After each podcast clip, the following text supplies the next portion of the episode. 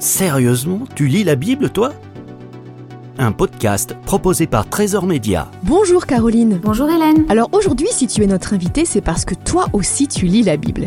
Euh, mais avant d'aller plus loin, peux-tu nous dire quel âge tu as et ce que tu fais dans la vie et depuis quand tu lis la Bible? Alors moi j'ai 25 ans, je suis mariée et je suis actuellement en reprise d'études pour devenir professeur des écoles.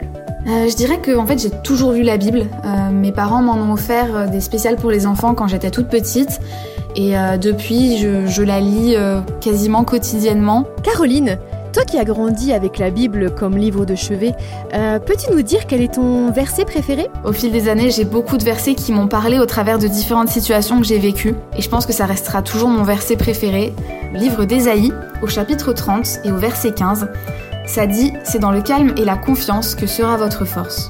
En fait, ça nous invite à rester confiants dans le Seigneur parce que lui connaît vraiment toutes choses. Et dis-moi, est-ce que tu as un personnage préféré aussi? Je dirais que c'est Jésus en fait, tout simplement.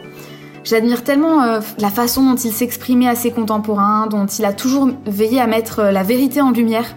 Et puis quoi de plus beau en fait que de voir comment il s'est sacrifié pour nous, comment il est resté droit euh, jusqu'au bout, même si euh, le- la fin de son chemin sur terre c'était la mort euh, dans d'atroces souffrances, bah en fait il est allé jusqu'au bout pour nous. C'est incroyable. Pour finir, si tu devais me conseiller un des 66 livres de la Bible, ça serait lequel? On va dire que si tu découvres la Bible, je te conseillerais soit de commencer par les psaumes, qui sont des encouragements, parce que dans n'importe quelle situation, il y a toujours un psaume qui nous fait du bien. Les évangiles, c'est un petit peu le cœur de la Bible, et de- d'avoir lu ces quatre livres-là, ça nous permet de mieux comprendre euh, une bonne partie du reste de la Bible, en fait. Un grand merci Caroline.